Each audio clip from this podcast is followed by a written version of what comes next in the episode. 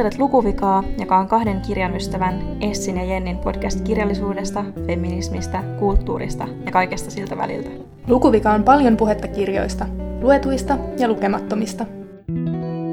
Hei ja tervetuloa kuuntelemaan meidän 23. jaksoa, joka on erikoisjakso, joka on omistettu meidän omalle pyhimyksellemme ja kotijumalallemme rockmuusikko ja kirjailija Patti Smithille.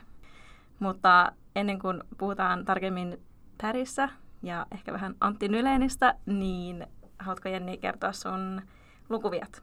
Joo, mulla on tällainen Paddy Smithiin liittyvä lukuvika, koska kuten kaikki Paddy Smithia lukeneet tietää, niin hänen teoksissaan usein viitataan hänen suosikkikirjailijoihinsa ja hauhuillaan kuolleiden runoilijoiden haudoilla, niin mä huomasin tässä Smithia lukiessani taas, että minä en ole lukenut ollenkaan näitä hänen lempikirjailijoitaan, jotka ovat siis tällaisia 1800-luvun ranskalaisia dekadenttirunoilijoita. Ja haluatko lausua ne nyt tässä sujuvasti ääneen? Esimerkiksi Baudelaire. Joo, mä en osaa lausua ranskaa. Just harmittelin sulle, että mä kävin kahdella ranskan tunnilla lukiossa ja jätin sen kesken, joten jos mä lausun nämä tälle Joo. niin tällaisia kirjaili- kirjailijoita, kuten... Ei, en mä en oikeasti pysty sanomaan näitä. Pitäisikö mun keksiä uusi? Rimbaud ja Joo, Baudelaire ja, sit ja Verlaine. No niin, hyvä. mä oon sentään kuitenkin kirjoittanut lyhyen ranskan, että... no, sen huomaa kyllä. Juu. Joo, mutta siis mä en ole tutustunut heihin ollenkaan ja mua vähän harmittaa se, kun musta olisi ihanaa, jos mä olisin ensinnäkin sellainen ihminen, joka osaa lausua ranskankielisiä nimiä ja olisi ihanaa, jos olisi lukenut jotain tollasia ja osaisi, niin kuin, tiedätkö, jossain keskusteluissa siteerata Baudelaire.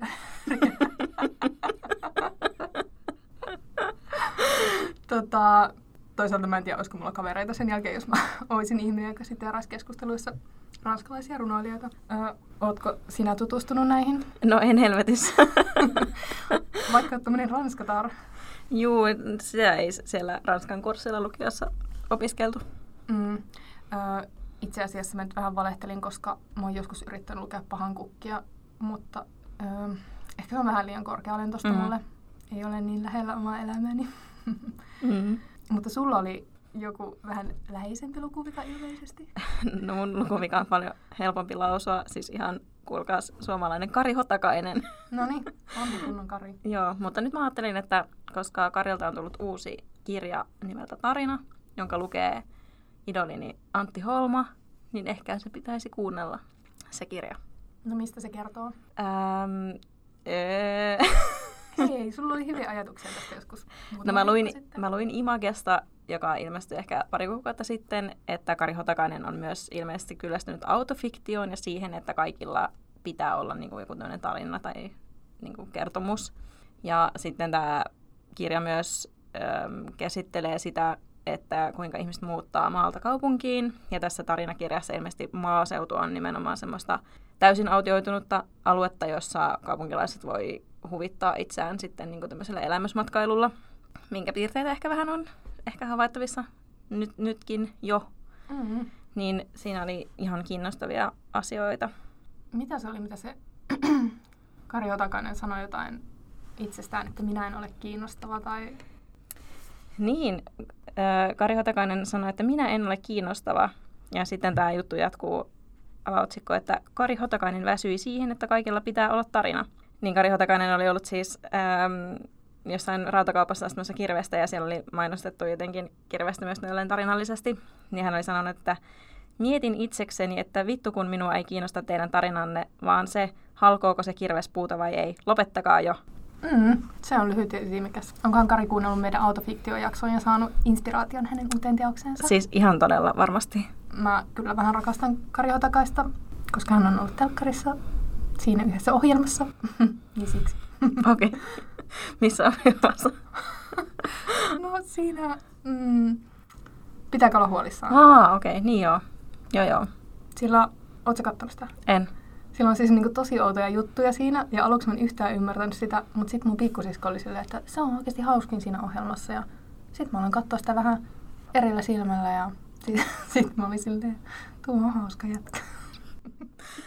Okay. Se oli mun no niin, tarina. se oli kaunis tarina. Joo. No mutta mennäänkö itse aiheeseen? Joo, mennään. Tämä jakso on tosiaan omistettu Perry Smithille, joka on meidän idoli. Ja tuota, niille, jotka eivät tiedä, kuka Perry Smith on, niin Jenni, kerrotko? Koska mä en osaa. Joo, no siis hän on yhdysvaltalainen muusikko ja runoilija, joka on tullut tunnetuksi um, 70-luvulla rockmuusikkona. Ja ehkä Paddy Smith oli tunnetuin siitä silloin, että hän yhdisti niinku rockmusiikin ja runouden. Ja tosiaan hänen läpimurtoalbuminsa oli toi Horses, jossa on ihana kuuluisa kansikuva, jonka kaikki varmaan tietää, missä, tiedätkö sinä? Tiedän. missä tota, uh, Paddyn ystävä ja kanssataiteilija Robert, Robert Mapplethorpe, mä sanon tämän uudestaan, Robert Mapplethorpe on ottanut hänestä sellaisen mustavalkokuvan, jossa hän tuijottaa tiiviisti kameraa, niin mä en tiedä miksi mä puhun niinku tästä sen albumista, mutta hän tuli tunnetuksi sillä albumillaan ja sen jälkeen äh, Penny on kirjoittanut paljon runoja ja tehnyt musiikkia, mutta musta tuntuu, että ehkä meistä molemmat on kiinnostunut hänestä nyt 2010-luvulla, kun hän julkaisi tämän oma elämäkerrallisen muistelmateoksen Just Kids, eli ihan kakaroita. Ja sen jälkeen Smith on sitten kirjoittanut tällaista uh, omaa elämäkerrallista proosaa ja niin. Mm. Se oli hyvin tyhjentävästi sanottu. Mulla itse asiassa on täällä, mun piti sanoa sulle tämmöinen 4 plus 1 syytä rakastaa Paddy Smithia ja ensimmäinen kohta olikin, että Paddy on rock-jumala. No, Paddyhän siis on rock-jumala. Ja ehkä myöskin siitä syystä, että tämä 75 vuonna ilmestynyt Horses-albumi myöskin oli niin kuin uraa uurtava rock-albumi siinä mielessä, että se oli niin kuin naisen tekemä. Ja Patti Smithia tituleerataan myös punkin isoäidiksi ja on raivannut tietä myös muille naismuusikoille tällä miesvaltaisella alalla. Mm, se on ihan totta. Kerronko tässä välissä sen meidän Patti Smith-anekdootin? Joo, siis mehän ollaan, no ei nyt tavattu Patti Smithia, mutta olemme nähneet hänet etäältä ihmisenä. Öö, ja niin, sulla oli joku hauska keikka-anekdootti, jota mä en muistanut, mutta sä voit kertoa sen. No siis tähän oli siis 2018 Flowssa ja silloin inno, intoiltiin innoissamme siitä, että jee, Paris Smithin keikka ja mehän oltiin siellä tosi ajoissa siellä keikkapaikalla siellä eturivissä jonottamassa niitä ennen kuin se keikka Joo. oli alkamassa. Ja ajateltiin, että nyt saadaan hyvät paikat ja nähdään koko keikka sitä eturivistä. Kunnes tulikin vessahätä ja kaljahätä ja sitten me lähdettiin käymään vessassa ja kaljajonossa. Mä, mä kuuntelen tarinaa ihan silleen, että really? Koska mä en oikeasti muista.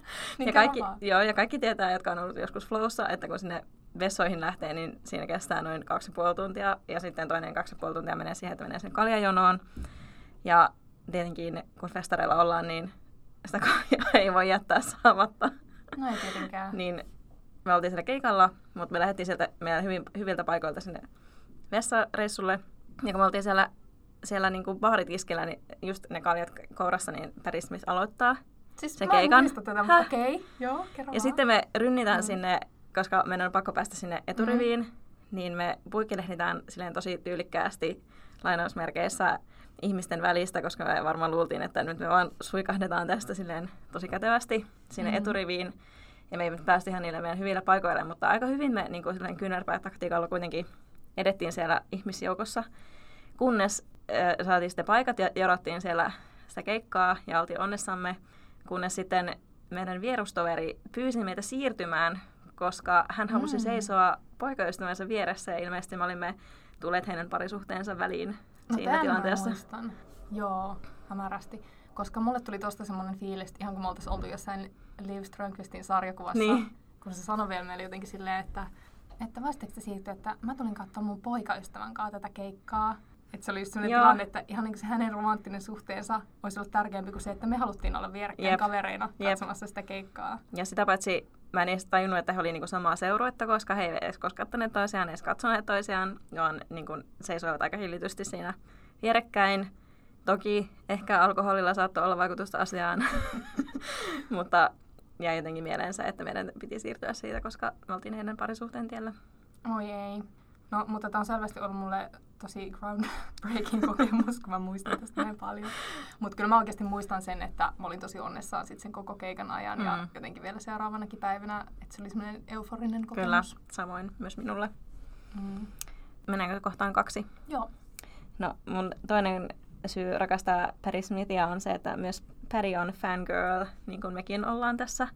Koska niin kuin sä sanoit tuossa aikaisemmin noista ranskalaisista runoilijoista ja kirjailijoista, niin Patty myös fanittaa tosi paljon kirjailijoita ja muusikkoja ja runoilijoita ja taiteilijoita ja vaeltaa just näiden idolien haudoille esimerkiksi niin kuin vähän teke, niin kuin tekee pieniä pyhinvalluksia ja ottaa kuvia niistä esineistä ja asioista, jotka on kuulunut näille henkilöille.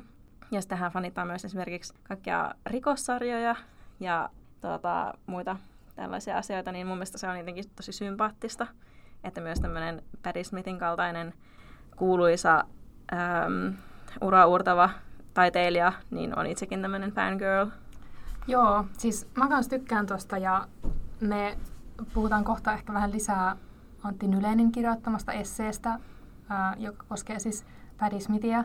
Ja tuossa esseessä niin hän, hän tituleeraa Patti Smithia wannabe-taiteilijaksi, mm. koska hän on tämmöinen fangirl ja hän halusi ennen kaikkea itse olla taiteilija, kun hän fanitti niin paljon kaikkia taiteilijoita itse. Niin musta se oli jotenkin ikävästi tai hassusti sanottu, koska mä en näe mitään pahaa siinä, että fanittaa jotain. Niinpä. Ja sitten mulle tuli myös heti se konnotaatio siitä, että monestihan fanitus nähdään niin tämmöisenä tyttöjen mm. harrastuksena. Ja se on myöskin niin kuin huono asia. Mm. Niin mä todellakin olen sitä mieltä, että Patti Smithin fanitus on tosi jees ja fanitus ylipäätään on tosi jees. Niinpä. Ja musta on ihanaa, että Patti Smith on idoliensa jäljellä aina. Niinpä. Ja hän on avoimesti fanittaja. Niin, niinpä. Siinä ei mitään noloa. Yleen. Niinpä.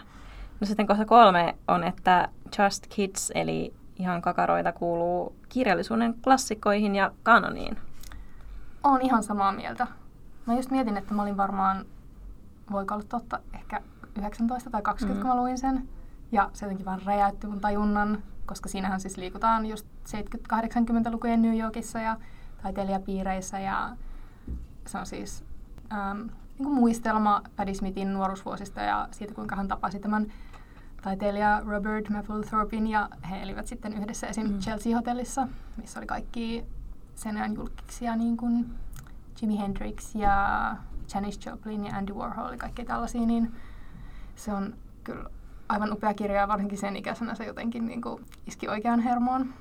Ja mun mielestä se on just upea kuvaus siitä taiteilijuudesta ja sitten myöskin heidän niin kuin ystävyydestä ja semmoisesta, just se ajankuva on jotenkin ihana, koska aina välillä tulee semmoinen nostalgia aikoihin, joissa ei ole itse elänyt, mutta haluaisin ehkä joskus elää ja vierailla, niin siinä se on jotenkin ihanasti käsin kosketeltavissa siinä.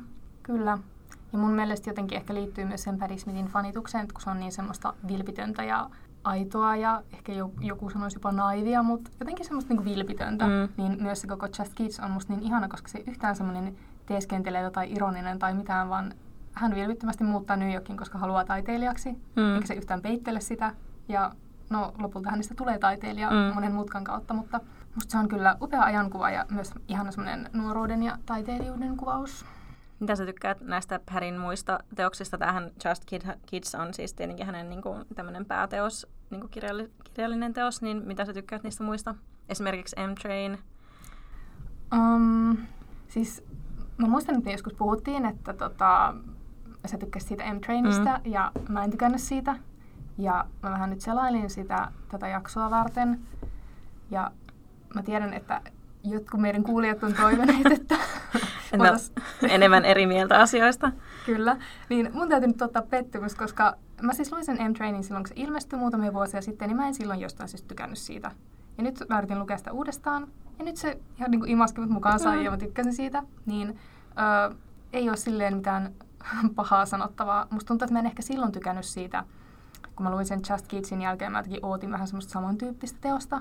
Ja nämä siis Just, Just, Just Kidsin jälkeen ilmestyneet teokset niin keskittyy Paddy Smithin nykyiseen elämään, että ne on vähän niin kuin päiväkirjamerkintöjä, proosa-kuvauksia hänen nykyisestä elämästään. Niin ehkä mä olin silloin jotenkin niin järkyttynyt, kun se M-Train ei ollutkaan yhtään tietenkään sitä, mitä se Just Kids oli, niin ehkä mä en siksi tykännyt siitä silloin, mutta nyt kun olen esim. M-Trainin, sen jälkeen tuli tämä omistautuminen, ää, nyt on tullut se tuore Apinan vuosi, niin tota, ehkä mä oon jotenkin tottunut tähän hänen uuteen tyyliinsä ja jotenkin tykkään siitä hänen universumistaan. Joo, ei se M-Train tietenkään ole Just Kidsin veronen, mutta mä myös tykkäsin jotenkin siitä, koska siitä Perry Smithin elämästä ja tavasta jotenkin tavasta havainnoida maailmaa tai jotenkin siitä, niin kuin, että Perry Smith kertoo, että hän nukahtaa johonkin sängylle takkipäällä ja sitten katsoo niitä rikossarjoja, niin se on mun mielestä jotenkin just aitoa ja vilpitöntä ja kaunistelematontakin ehkä. Mutta täytyy myöntää, että en mä ehkä niin kuin se omistautuminen ja no Apinan vuotta en ole vielä lukenut, mutta niin ei nyt ehkä sillä klassikkokamaa ole, täytyy sanoa. Joo, siis tosiaan, jos se Just Kids oli suoraan tämmöinen oma elämäkerrallinen M-Train myös nykypäivästä, niin sitten toi omistautuminen, niin kun suomennettiin sen jälkeen, niin ähm, siinähän on pieniä sellaisia niin kuin osia, joissa, jotka on sellaisia päiväkirjamaisia merkintöjä, mutta sitten siinä kaiken välissä on sellainen pienoisromaani tai novelli, joka kertoo siis tällaisesta nuoresta tytöstä, joka on hyvin omistautunut omalle taiteelleen, eli taitoluistelulle. Ja sitten hänellä on suhde tällaisen erikoisen antiikkikeräilijän kanssa. Ja se on siis fiktiivinen kertomus, joka on ilmeisesti joku metafora taiteelle omistautumisesta, voisin kuvitella. Mutta se ei kyllä jotenkin iskenyt muhun lainkaan, että hyvä, että Paddy Smith on taas tässä apinan vuodessa palannut näihin oma elämäkerrallisiin mm. muisteloihin. Niin, äh, Oletko muuten lukenut Paddy Smithin runoja ikinä? En. Joo. Mä oon kanssa lukenut niitä varmaan silloin samaan aikaan, kun mä yritin lukea Baudelairea.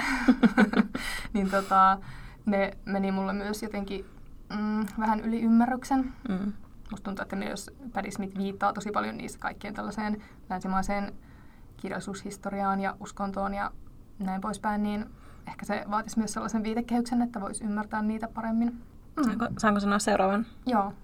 No kohta neljä on, että Paddy Smith on ehdottomasti samaistuttava persona ja perustelen tätä sillä, no tässä ehkä puhuttiinkin tosi paljon siitä, että hän niin kuin, avoimesti fanittaa kaikenlaista ja tuota, nukahtelee sinne ja tänne ja juo paljon mustaa kahvia kahvilan nurkassa ja niin edelleen, mutta mun mielestä jotenkin tosi niin kuin sympaattista oli se, että kun muutama vuosi sitten Bob Dylan voitti kirjallisuuden Nobel-palkinnon ja Patti Smith oli siellä esiintymässä ja hänen piti esittää ää, yksi Bob Dylanin kappale, ja hän oli vielä valinnut jotenkin sen niin, että se oli hänen ja hänen edesmenneen miehensä lempikappale. Mutta kesken tämän esityksen niin ää, Patti Smith unohti siis sen kappaleen sanat ja se esitys meni mönkään.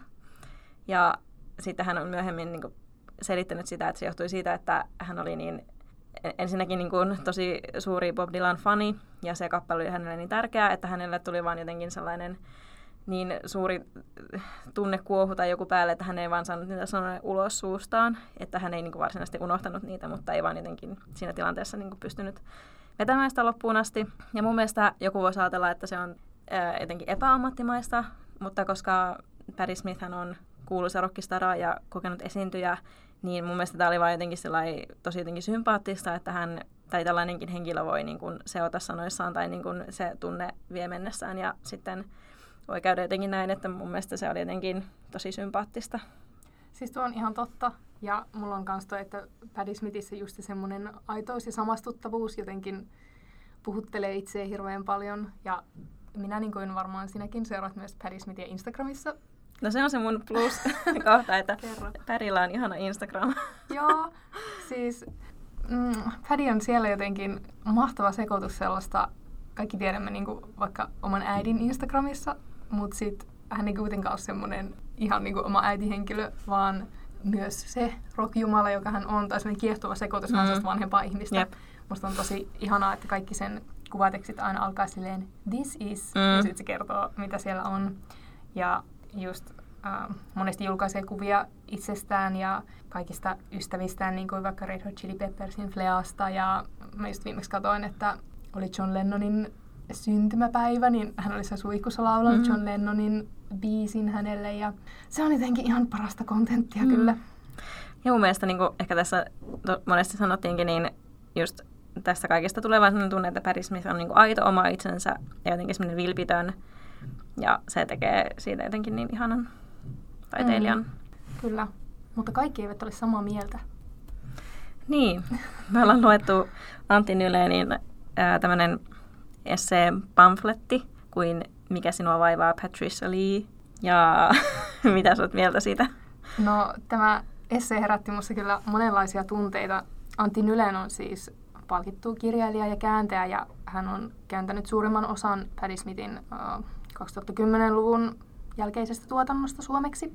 Että sinänsä hän on kyllä alan ammattilainen, mutta tosiaan mm, tämä herätti sekä sellaisia havahtumisen tunteita ainakin mulle tämä essee, mutta myös aika paljon ärsytyksen tunteita tai vähän jotenkin hankas vastaan, niin mulla olisi nyt tällainen käänteinen hampurilaismalli näistä ajatuksista, joita tämä essee herätti. Joo, anna tulla. Joo, eli tämä esseehän alkaa vaatimattomasti sillä, että Antti Nyleen tylyttää koko Paddy Smithin musiikillisen tuotannon. Ja tota, hän toteaa, niin kun, että Paddy Smithin musiikki on periaatteessa kuraa muutamaa hyvää biisiä lukuun ottamatta, ja että ei ihmiset fanita Paddy Smithia musiikin takia, eikä edes hänen kirjallisuutensa takia, vaan sen myytin tai idean takia, jota hän edustaa. Ja aluksi mua totta kai ärsytti tosi paljon, mitä Yle varmaan hakeekin tällaisella provokatiivisella aloituksella. Et ei siinä mitään. Mutta sitten mä oikeastaan havahduin, että mm, Nylenillä on pointti. Et se on, kun mä vähän puroiksin sitä ajatusta, niin mä tulin siihen tulokseen, että se on kyllä ihan totta, että en mä ainakaan itse fanita häntä puhtaasti hänen musiikillisten tuotostensa takia. Voi jopa olla, että mä en ole ehkä edes kuunnellut mitään hänen 70-80-luvun jälkeen tekemää musiikkia ainakaan hirveän pieteetillä, vaan tosiaan enemmänkin äh, ihmisiä kiinnostaa se tavallaan tarina tai myytti, jota hän itsestään teoksillaan tekee. Ja sitten mä mietin, että mitä Smith sitten lopulta niin symboloi vaikka mulle, tai mä uskon, että aika monet muutkin nuoret ja etenkin naiset ehkä on mm. jotenkin just tälle leimautunut Paddy Smithiin, niin mulle Paddy Smithissä tiivistyy aika paljon tämmöisiä suuriakin asioita, niin kuin vaikka voima, vapaus, taiteilijuus, Just Keatsissä ehkä semmoinen unelmien toteuttaminen ja bohemius. Ja sitten hän jotenkin on semmoinen roolimalli, että antaa ehkä luvan olla vähän semmoinen vinksahtanut ja outo oma itsensä. Vai mitä mieltä saat? Joo, siis on ihan samaa mieltä. Ja tuota, musta oli jotenkin sillä hassua, kun tuon pamfletin nimi on tosiaan, että mikä sinua vaivaa Patricia Lee, niin jotenkin olisin voinut kuvitella, että tuossa sulla enemmänkin semmoista, niin kuin Paris Smith olisi käyttäytynyt jotenkin kauhean huonosti, että niin kuin voi jollekin muulle, joka on vaikka jossain sosiaalisessa mediassa antanut kyseenalaisia lausuntoja, niin ehkä voisi sanoa, että mikä sinua vaivaa. Mutta jotenkin on ehkä aika raflaava myös tuo koko pamfletin nimi, että ta, ymmärrän siis jo Nylenin pointin jossain määrin, niin kuin äsken sanoitkin, mutta toisaalta niin kuin, eihän Paddy Smith ole tehnyt mitään väärää, miksi häntä pitää tylyttää tällä lailla niin kuin pamfletissa, jonka Nylen on itse käsin ilmeisesti vielä nitonut. Ehkä meidän pitää tehdä vastapamfletti nimeltä Mikä sinua vaivaa, Antti Nyleen. Niin, ja sitten mä jotenkin ajattelen, että ähm, just se Smithin viehätys on just siinä bohemiudessa, varsinkin ehkä nykyään se vielä vetoaa ihan eri tavalla, koska ei varmaan, en mä tiedä, onko kukaan enää samalla tavalla bohemi, tai onko se niin enää cool, tai niin edelleen. Ja sitten ymmärrän sen, että kun Smith tavallaan edustaa jotain myöskin vähän semmoista mennyttä aikaakin jollakin tavalla, että varsinkin nykyään on jotenkin mukavakin nostalgisoida semmoisia just bohemia 70-luvun taiteilija-asioita, vaikka ei ole niitä, niitä aikoja elänytkään, niin kuin vaikka itse en ole, mutta jotenkin niin kuin se edustaa myös sitä puolta. Mutta kun mun mielestä Paddy Smithia on niin silleen helppo fanittaa, koska hän ei tosiaan anna sosiaalisessa mediassa mitään outoja lausuntoja vaikka transihmisistä, kuten jotkut ovat tehneet, mm-hmm. tai ainakaan mun korvin ei ole kantautunut semmoista, eikä hän riehu tuolla jossain menemään ja niin kun, hän on vaan semmoinen, vaikuttaa jotenkin kiltiltä ihmiseltä.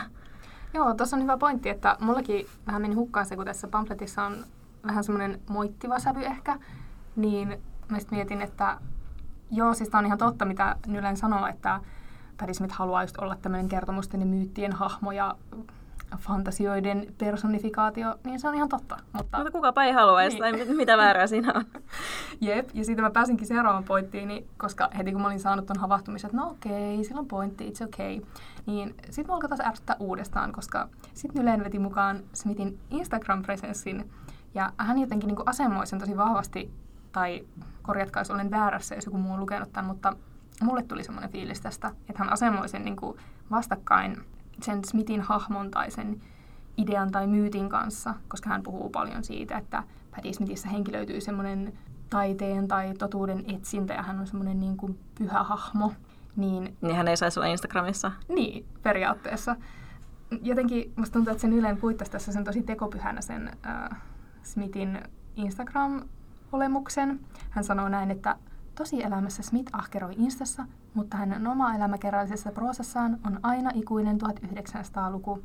Ja Nylenin mukaan Smith niin kieltää vaikka taiteessaan tai Instagramissaan kaiken tämmöisen ruman ja epärunollisen todellisuuden ja nostaa sitten esiin vain semmoista omaa myyttis-esteettistä maailmankuvansa. Sitten mä olin vaan silleen, mm, true, mutta so what? niin, ei kai niin kuin kaiken kirjallisuuden ja musiikin ja taiteen ja valokuvien ja kaiken pidä aina niin kuin tuodakaan esille kaikkea todellisuutta sellaisena kuin se on.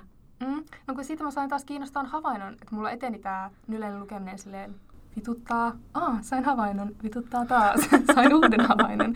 Koska sitten mä olin että totta, että Smithhän operoi vähän niin kuin Instagram-alustana itse, että se luo semmoista mielikuvaa, myyttiä, ei näytä tavallaan totuutta. Mutta musta se on tosi inspiroivaa ja nautittavaa, ja mä oon aina ollut tai tosi iloisesti niin seurannut sekä Smithin musiikissa ja kirjallisuudessa ja Instagramissa sitä, että se luo tommosia ihania esteettisiä tiloja ja myyttiä ja inspiroi mua, niin miksi se voisi tehdä sitä myös siellä Instagramissa? Mikä sinua vaivaa, Antti? Niin. ja niin, ehkä se just siksi vetoaa tähän hipster- ja insta-sukupolveen, mm. että hän osaa tehdä sen, mihin Instagram-alustanakin ö, on tarkoitettu, että sille inspiroidaan ja luodaan semmoista oman näköistä performanssia elämästä. Niin, niin, niin. tavallaan to, tosissaan on niin tosi hyviä pointteja, mutta mä en ymmärrä, että miksi siinä on semmoinen kritisoiva sävy. Niin kuin mä just äsken totesinkin, että, että hirveä vaiva niin kirjoittaa tämmöinen pamfletti ja sitten vielä painottaa se ja nitoa se omin käsin, kun tämän asian olisi ehkä voinut jossain saunaillassa parin kaljan jälkeen jollekin kaverille avautua. Niin. No siitä päästäänkin mun kolmanteen pointtiin. Mun muistinpanossa lukee vain näin. Minulle tekstin takaa paistaa intellektuellimiehen ylemmyyden tunto niitä typeryksiä kohtaan, jotka viihtyvät Smithin ah, hakasluissa, eikö mitkä nämä on? Lainausmerkeissä. Performanssin edessä. Mulle tulee semmoinen fiilis, että Yleen jotenkin selittää lukijalle, vaikka minulle, että sinä olet niin tyhmä, että sinä vaan fanitat ja seuraat Paddy Smithia. Mm. I don't care. Niin. Mutta joo, Öö, ei nyt pidä tissata liikaa, että kyllä tämä on ansiokas kirjoitus siinä, että mun mielestä sanoittaa ihan kiinnostavasti just tota Smithin tapaa toimia ja esittää itseään ja taidettaan. Ja tosiaan toi oli kiinnostava havainto ainakin itselleni, että Smithissä todella kiinnostaa enemmän se sellainen myytti- ja symboliarvo kuin vaikka mm. hänen musiikkinsa. Mutta eikö tavallaan kaikissa suurissa taiteilijoissa myös jossain pisteessä niin kuin tavallaan se taiteilijuus tai se henkilö kasvaa niin myyttisiin sfääreihin, että että jos se on niin kuin itsessään arvokasta tai että niistä tulee sellaisia ikoneja, niin eikö se pidä ihan kenen tahansa taiteilijan kohdalla paikkansa? Niin, samaa mieltä. Niin. ja siis mä mietin myös sitä, että mitä tuossa vähän sivuttiinkin, että etenkin suuret ikoniset taiteilijat, etenkin julkikset, mutta nykyään uskaltaisin väittää, että kuka tahansa ihminen, jolla on millä, minkäänlainen sosiaalisen median presenssi, niin mehän kaikki luodaan sinne jotain omaa performanssia. Niinpä. Jokainen päättää, mitä tuo sinne ja mitä jättää pois. Jos Paddy Smith haluaa jättää sieltä pois öö, jotain nykymaailmaan liittyviä asioita vaikka, niin se on osa sitä hänen tarinaansa. Niin, niinpä. Mm. Ja se suotakoon hänelle. Mm. Öö, suosittelen kyllä siis, jos olet Paddy Smithin fani, niin lukemaan ihan mielenkiinnosta ton esseen, mutta kannattaa varautua siihen, että se ehkä sortuu semmoiseen arveluttoman snobismiin ja pienen dumaamiseen sitten siinä. Mm.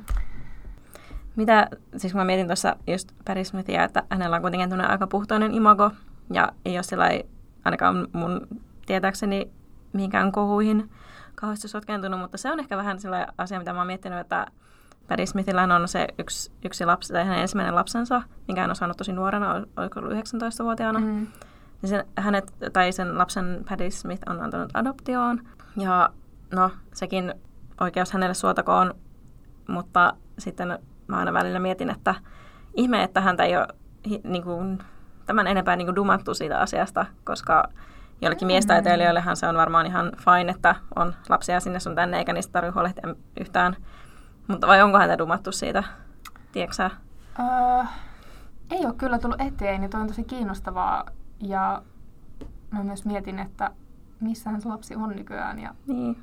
Tietääkö hän, että hänen äitinsä on Paddy Smith? Niin, en mä tiedä, koska hän myös niin kun näitä myöhempiä lapsiaan niin kun nostaa tosi paljon esille esimerkiksi just Instagramissa. Mm. Oletko huomannut? Joo. Niin sillä siihen nähden jotenkin hassua. Mm, totta. Mutta toisaalta, niin kuin sä totesit, niin varmaan aika moni miesartisti on ollut samankaltaisessa tilanteessa. Ja sitä tapahtuu paljon, niin esimerkiksi Just Kidsissä, kun Smith hän kertoo siinä hyvin mm. avoimesti tästä, niin musta se on myös jotenkin silleen, no en nyt löydä mitään oikeaa sanaa, mutta hän jotenkin kertoo siitä silleen tosi rehellisesti ja mm. avoimesti ja näin asia oli. Totta. Eikä siihen jäädä silleen niin kuin märehtimään, niin Niinpä. se oli kans silleen, ehkä normalisoi myös sitä, että noin voi käydä tai sellaista tapahtuu. Niinpä. Pakko vielä sanoa, että tuossa esseessä um, Yleen kritisoi myös sitä, että Paddy Smithillä on tykkäämispakko. Musta tuntuu, että se jotenkin mm. niinku väheksyi sitä tosiasiaa, tai ei väheksynyt, mutta sille jotenkin kritisoi jälleen sitä, että Smith on sellainen voimanainen ja että hänellä on niin puhtoinen imago, että kaikki tykkäävät hänestä mm. kritiikittömästi. Ja sitten me jäin siinäkin miettiin sitä, että joo, se voi olla totta, mutta on myös tosi paljon miesartisteja, jotka on sellaisia, että niillä on tykkäämispakko ja kaikki vaan tykkää niistä. Että miksi, miksi se häiritsi häntä? Pitäisikö tämän jakson nimi olla oikeasti Mikä sua vaivaa, Antti Joo. Mutta mä toivon, että jos hän joskus päätyy kuuntelemaan tätä, niin meille saa kyllä pistää vastinetta. Tai... Mä olisin just sanoa, että älä, älä, älä soittele. ei, ei. Ei, Minulle saa, ei saa soittaa, Joo. koska mä en vastaa puhelimeen, mutta mm. saa laittaa jonkun passiivis-aggressiivisen sähköpostin vaikka. Joo, sovitaan niin. Joo, lukuvika at gmail.com, koska me ei koskaan lueta sitä. Totta. Joo. Oliko meillä vielä muuta Paddy Smithiin liittyen? Ei. hmm. Mä tänään mietin sitä, että kun me aina yritetään lopettaa jakso silleen, no, mistä puhutaan ensi kerralla, niin ja sitten mä aina päädytään siihen, emme tiedä. Niin pitäisikö meidän kerrankin lopettaa jakso jotenkin eri tavalla? Ai, että me tiedetään jotakin? Ei, vaan sille, että me edes yritetään. Aa.